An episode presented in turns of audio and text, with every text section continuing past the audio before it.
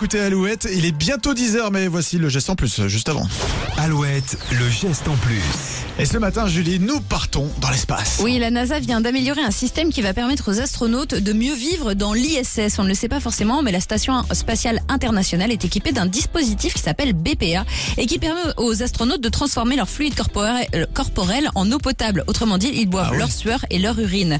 et oui, on n'emmène pas de pack d'eau dans l'espace, Ah non. dites donc. Mais alors, une question, comment ça marche Eh bien, un déshumidificateur récupère l'humidité provenant de la sueur des occupants de l'ISS ainsi que la buée de leur respiration. Un autre système se charge de séparer l'eau de l'urine grâce à la distillation. Le tout est mis dans le BPA, filtré et bu. À ce jour, 98% des fluides corporels sont transformés en eau potable. Ah non mais c'est fou, c'est fou. Donc là ils sont complètement autosuffisants quoi. Quasiment. Quasiment. C'est pas 100% encore, sachant qu'un astronaute a besoin de 3,7 litres d'eau par jour Ah, pour quand même. cuisiner, Ah oui. s'hydrater et se laver. Pour Donc, remplir euh, tout ça, d'accord, ok.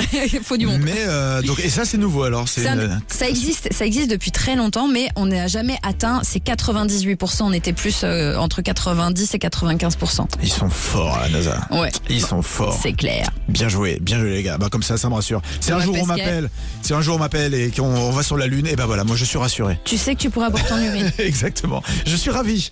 Merci Julie. Le geste en plus à retrouver sur alouette.fr et l'application Alouette. Et dans l'espace, est-ce qu'on écoute du Queen Oh bah j'en suis certain. Forcément. Eh oui, we will work you.